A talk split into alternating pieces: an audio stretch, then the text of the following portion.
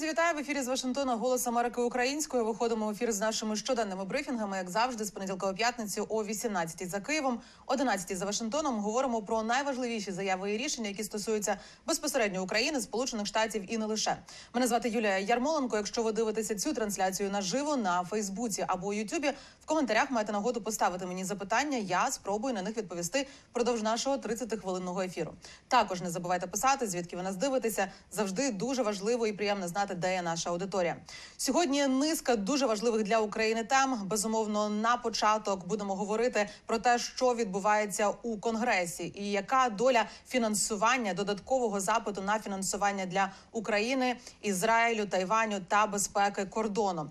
Насамперед можу зазначити, що буквально за 45 хвилин президент Сполучених Штатів Джо Байден виступить із окремим зверненням до Конгресу, аби закликати їх схвалити, власне, цей запит на додаткове фінансування для України, Ізраїлю, Тайваню і безпеки кордону.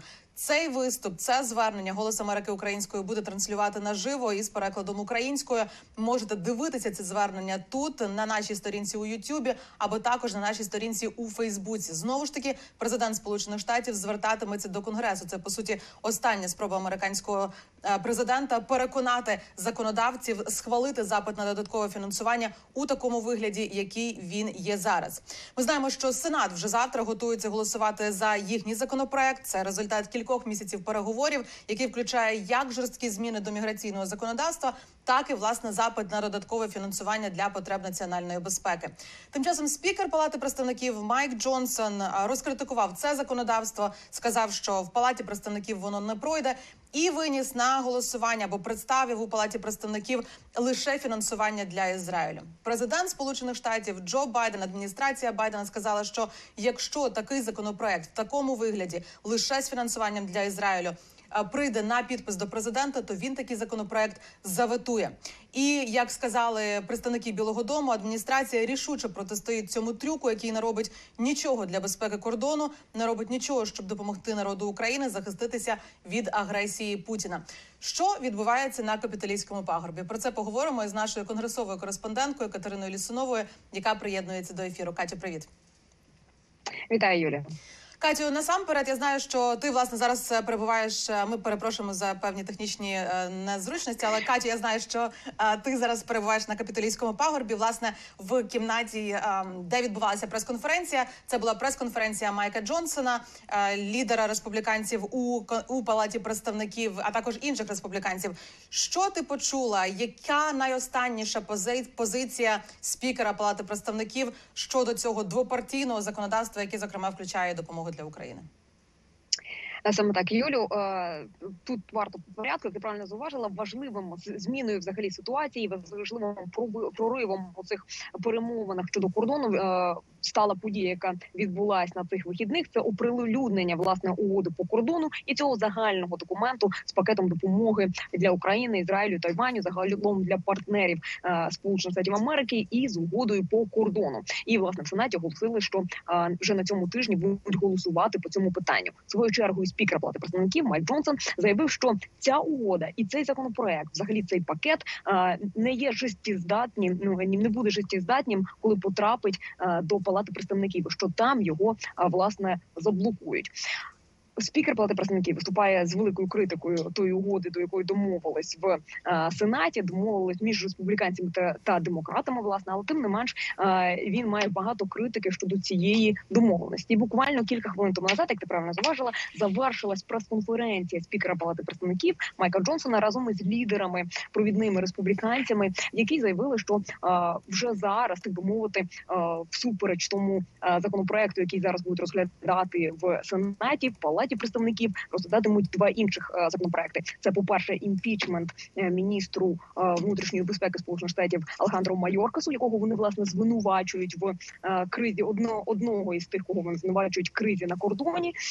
І також винесення на голосування окремо пакету допомоги для Ізраїлю. Нагадаю, що цей пакет допомоги для Ізраїлю є в єдиному цьому пакеті, єдиному цьому законопроекті, про який домовились зараз в Сенаті і в Палаті представників. Зараз заявили, що його винесуть на голосування окремо допомогу Ізраїлю, так мовити, вже розбивають цей суцільний законопроект. А вже ж постало питання у журналістів і безпосередньо у «Голосу Америки», що в такому разі планують в Палаті представників робити з допомогою Україні. Відтак, один із журналістів, який був присутній тут, задав запитання спікеру про те, що зараз є дві країни, які потребують нагальної оборонної допомоги, і саме Україна є насправді тією країною, яка потребує цієї допомоги якомога швидше, а не Ізраїль. І чому саме Ізраїлю, власне, зараз Палата представників приділяє більшої, так би мовити, уваги, і саме цей законопроект, цю допомогу вони планують винести на голосування вже сьогодні.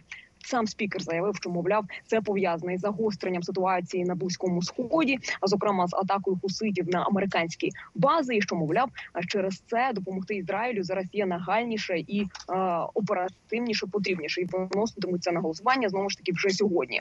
Інші журналісти запитали спікера про те, що ж, власне, буде з допомогою по Україні. За словами спікера, це питання є набагато складнішим. І, мовляв, перед тим, як виносити на допомогу Україні на голосування окремо, потрібно отримати відповіді від адміністрації Байдена щодо майбутнього, власне, плану Сполучених Штатів Америки щодо допомоги Україні, що чи є якась стратегія, власне, у адміністрації Байдена, що, мовляв, це питання має обговорюватись набагато довше. Пропоную послухати фрагмент його відповіді просто зараз. Ми будемо продовжувати говорити про заходи щодо України. Ми не облишили це питання, але потрібно зробити ще багато роботи залежно від відповіді Білого Дому про стратегію, підзвітність за фінансування. Всі ці дуже конкретні деталі, які Палата представників має враховувати, коли ми приймаємо такі важкі рішення. Тож тепер ми продовжимо чекати на відповіді від Білого Дому і будемо діяти відповідно. Є коментар від Майка Джонсона. Дійсно, є питання від нашого глядача, який питає, якщо Байден витує закон, де немає допомоги Україні, хіба це ще більше не розлютить трампістів? І я хотіла би зачитати стейтмент або заяву, яку видали буквально кілька хвилин тому демократи в Палаті представників. Вони сказали, що, на жаль, окреме законодавство, представлене республіканцями Палати представників минулих вихідних об 11-й годині без попередження чи консультації, не пропонується з гарними намірами. Скоріше, це відверто очевидна та цинічна спроба екстремістів МАГА підірвати можливість комплексного двопартійного пакету фінансування, спрямованого на вирішення проблем національної безпеки Америки на Близькому Сході, в Україні, Індо-Тихоокеанському регіоні та в усьому світі. Знову ж таки, це заява від представників Демократичної партії в Палаті представників. І сьогодні Джо Байден буквально вже за 40 хвилин планується його звернення, де він пояснить, власне, свою позицію. Катю, питання до тебе. Все ж таки, в той момент, коли Майк Джонсон каже, що в Палаті представників все законодавство, над яким працювали невелика група сенаторів з двох партій вже впродовж багатьох тижнів, Майк Джонсон сказав, що це законодавство йому не подобається, воно надто слабке, воно не пройде голосування в Палаті представників. Що ж все ж таки відбувається в Сенаті? Чи планують сенатори все одно голосувати за це законодавство і на що вони сподіваються? Перш за все, хотіла би відповісти на питання глядача про те, що чи не розлютить взагалі голосування Байденом законопроекту по допомогу Ізраїлю окремо. Треба враховувати, що рішення або голосування в Палаті представників є не останньою інстанцією, тому що будь-який законопроект є законом, якщо його погодили в Палаті представників і в Сенаті. І якщо в Палаті представників більшість республіканців, вони, наприклад, цей окремий законопроект по допомозі Ізраїлю проголосують, то неможливо пророкувати, що те саме відбудеться в Сенаті, де зараз більшість демократів, і вони, власне, підтримують ідею Байдена, що усю допомогу партнерам треба об'єднати разом. Про те, яка зараз ситуація, власне, в Сенаті, можна сказати, що, в принципі, лідер демократів і лідер республіканців у Сенаті обидва виступили з вітаючи і, так би мовити, позитивно щодо цієї угоди. Також обидва привітали перемовників від своєї партії, які брали участь в цих перемовинах 4 місяці щодо угоди по кордону взагалі цього пакету. І загалом, як лідер республіканців, так і лідер демократів виступають позитивно щодо цієї угоди. Але є і інші голоси, зокрема, один із провідних республіканців Ліндсі Грем заявив, що цей законопроект, який зараз запропонували в Сенаті, потребує, по-перше, правок, по-друге, довших і більших дебатів. За його словами, такий законопроект поспіхом, мовляв, приймати не можна, і що, якщо не буде внесено певних правок і певних дебатів не буде проведено, то цей законопроект буде заблоковано, власне, і на рівні Сенату. Про позицію лідера республіканців і лідера демократів щодо цього пакету, про який, власне, вже домовилися і оприлюднили цю угоду, і про те, яким може бути його майбутнє в Сенаті, пропоную послухати в їхніх заявах від учора. Сьогодні я пишаюся тим, що після 4 місяців важких переговорів ми справді маємо двопартійну угоду, яка є результатом компромісу, важкої праці та наполегливості. Я сподіваюся, що достатня кількість сенаторів зрозуміє, що цей законопроект надто важливий, щоб дозволити політиці стати на заваді. Бо якщо ми підведемо український народ зараз, то Володимир Путін, ймовірно, досягне успіху у своєму вторгненні в Україну. Це лише заохотить Путіна.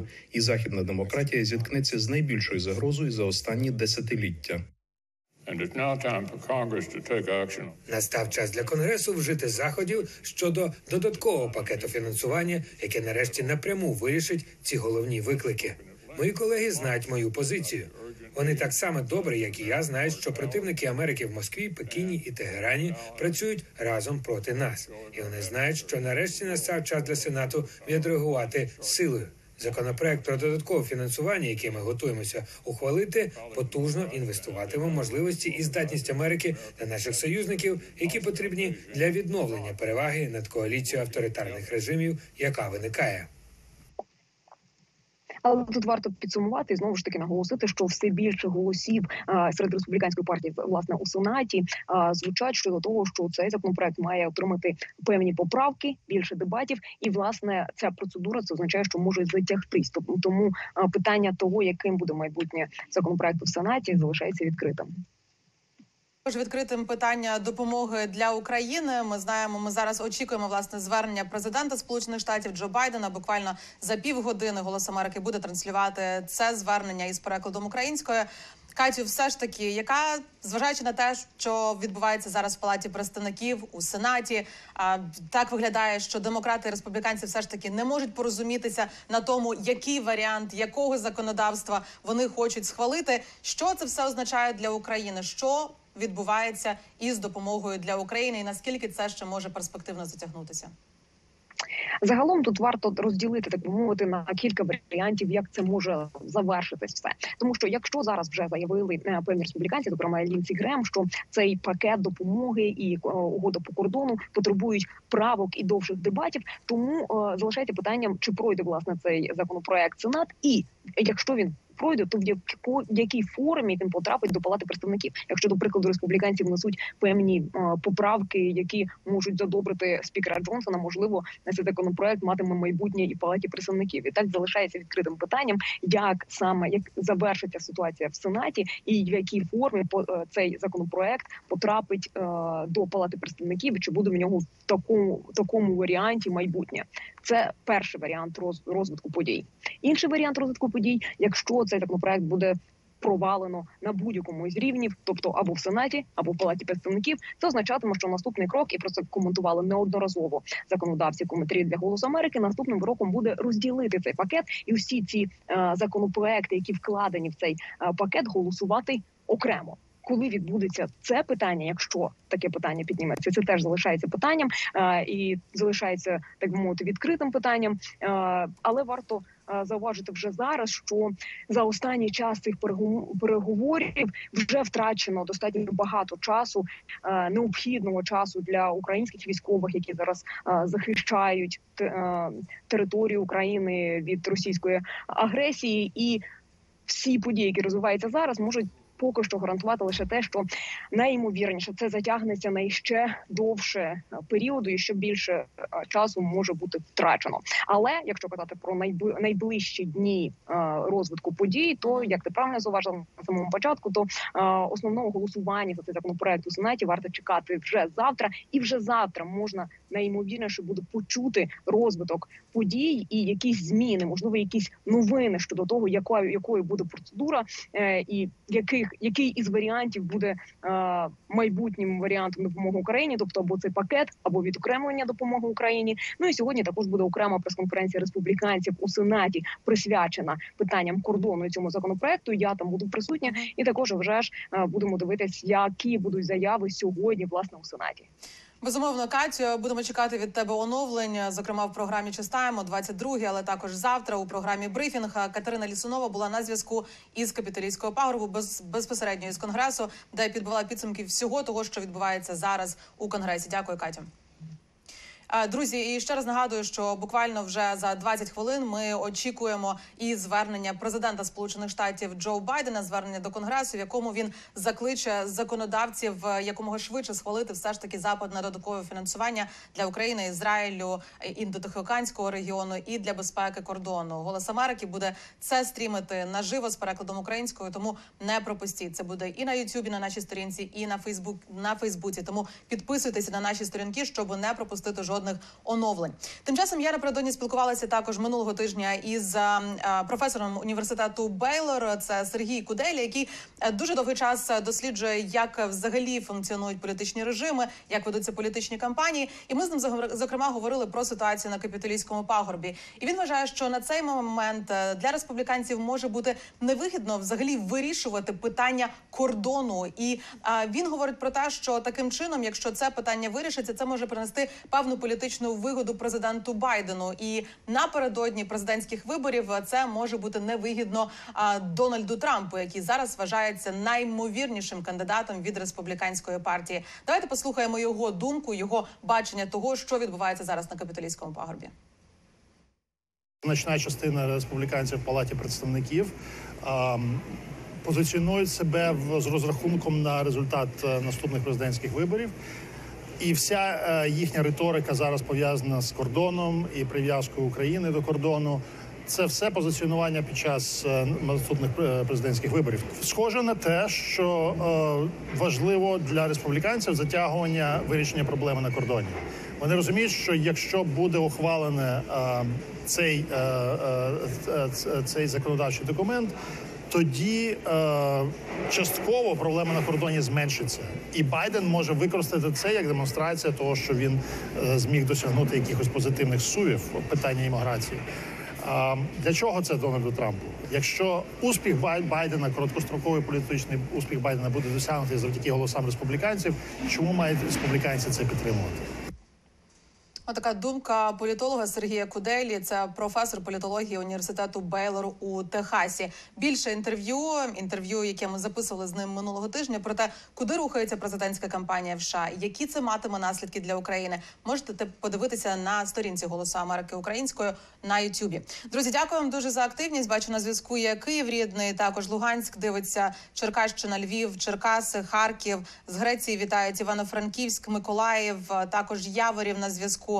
Варшава вітає. Друзі, якщо у вас є ще якісь запитання, то обов'язково їх ставте. Тим часом також з'явилася інформація про те, що 9 послів із Індо-Тихоокеанського регіону, зокрема Японія, Китай, Індія, Філіппіни, Корея, вони, посли в Сполучених Штатах, надіслали листа до Конгресу із закликом до законодавців якомога швидше схвалити, власне, запит цей на додаткове фінансування і для Індо-Тихоокеанського регіону, але, безумовно, і для України та Ізраїлю.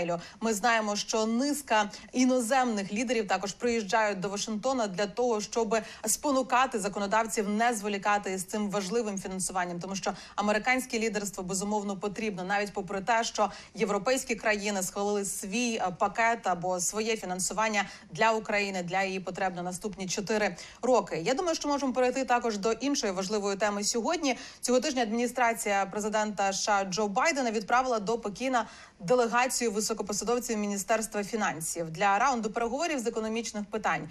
Це, по суті, дві найбільші економіки світу намагаються продовжити співпрацю, про яку домовилися на саміті минулого року лідери країн Джо Байден і Сі Цзіньпінь.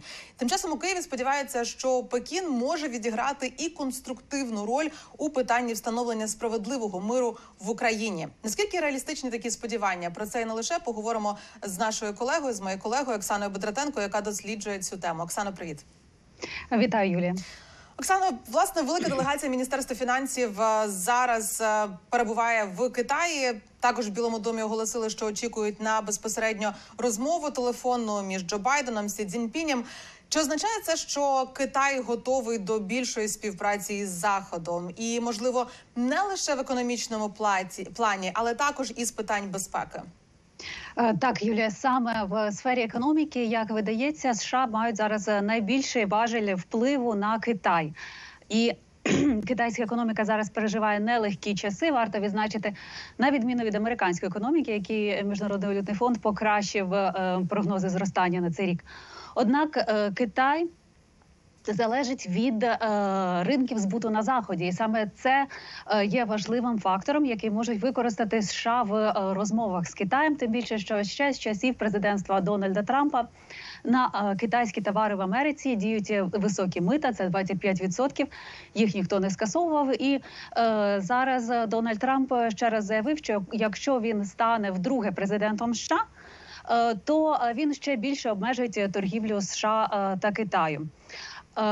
Щодо безпеки, адміністрація Байдена, як видається, готова до більш нюансованого підходу тут в співпраці в економічній сфері, але також і закликає Китай зайняти більш конструктивну позицію саме в безпекових питаннях. Так, від адміністрації звучали заяви про те, що Китай може відіграти більшу роль в забезпеченні безпеки в Червоному морі.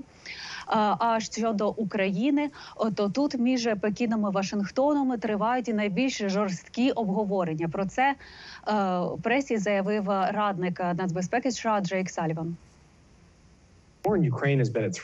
Війна в Україні є наскрізною темою моїх обговорень з китайськими партнерами. Ми надсилаємо чіткий сигнал про наше занепокоєння тим, що Китай може надати летальну допомогу, яку використають проти цивільних в Україні. Ми ще не бачили випадків надання такої летальної допомоги, але ми бачили, що китайські компанії допомагають Росії відбудувати промислову базу, і ми чітко засвідчили своє занепокоєння. Ми спостерігаємо за цим і готові зробити кроки у відповідь, бо ми переконані, що російська промислова база будується, щоб продовжити імперську загарбницьку війну в Європі. Представники влади України запросили Китай взяти участь у мирному саміті щодо України в Стокгольмі. Водночас новий міністр оборони Китаю був у Москві, де говорив і про підтримку Росії в той час, коли Росія є ізольована на глобальній арені. Чи справді Китай може зіграти якусь конструктивну роль у мирному процесі? Так, варто відзначити, що той візит новопризначеного міністра оборони Китаю до Росії потім коментували в самому китайському уряді і зменшили його риторику, сказали, що це не так підтримка, як Китай дотримується своєї позиції, закликаючи обидві сторони до миру, так би мовити, але що... Безперечно, це те, що Пекін уважно слідкує за тим, що відбувається в ході російської війни проти України. Але які висновки він для себе робить? Деякі оглядачі кажуть, що Китай зближується з Росією, Іраном, Північною Кореєю для того, щоб створити вісь авторитарних країн на противагу демократіям, на противагу Заходу.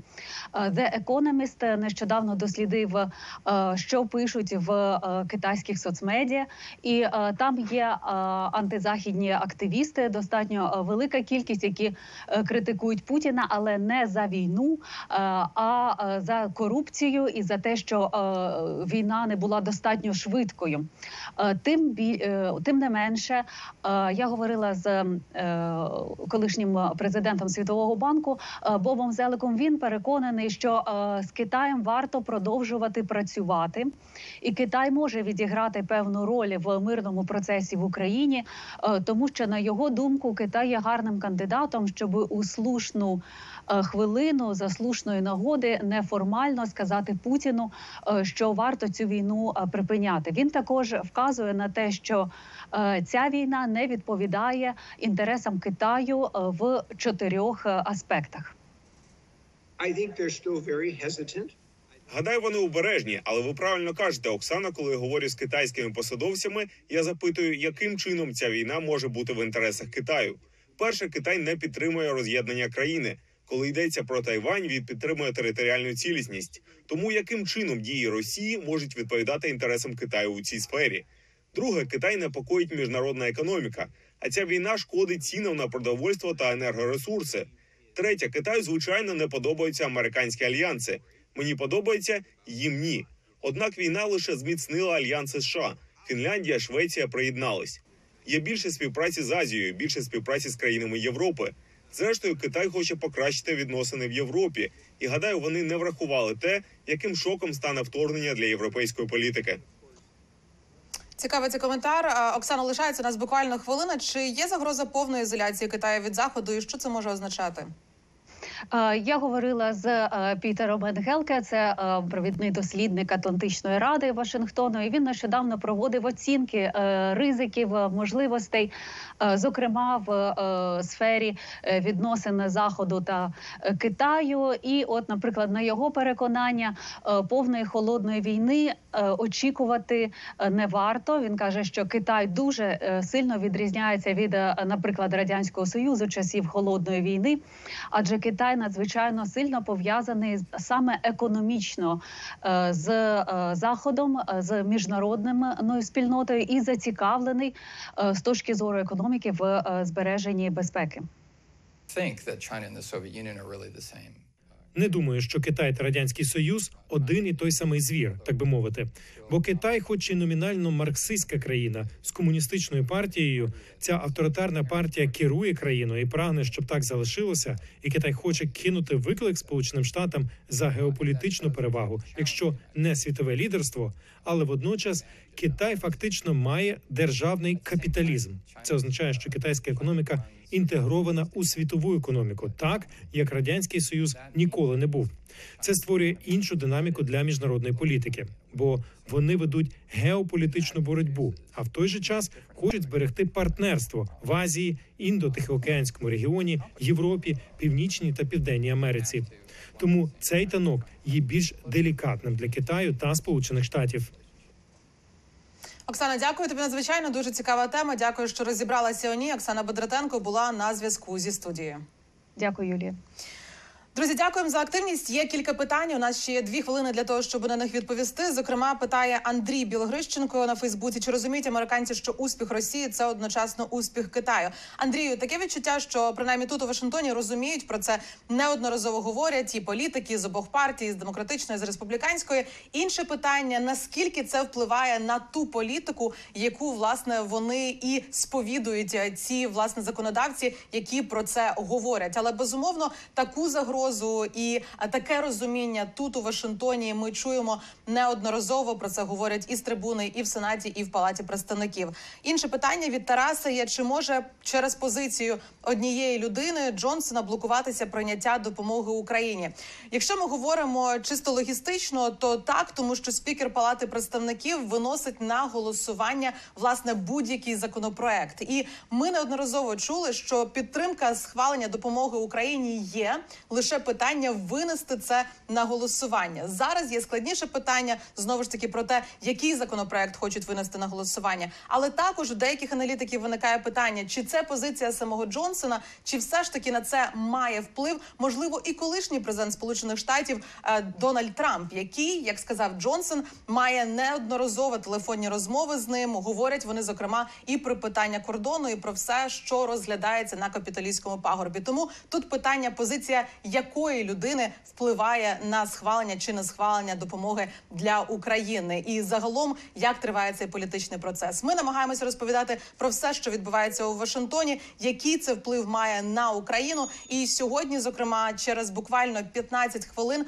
має розпочатися звернення президента Сполучених Штатів Джо Байдена. Це звернення до Конгресу. Це фактично остання спроба закликати законодавців схвалити пакет великий або схвалити додаткове фінансування, зокрема, для України, Ізраїлю, Індо-Тихоокеанського регіону та кордону в такому вигляді, в якому Білий Дім подав цей запит. Тому стежте за «Голосом Америки» українською. Ми будемо транслювати цю промову із перекладом українською. Частаємо 22-й. Брифінг повернеться до ефіру вже завтра. На все добре. Па-па.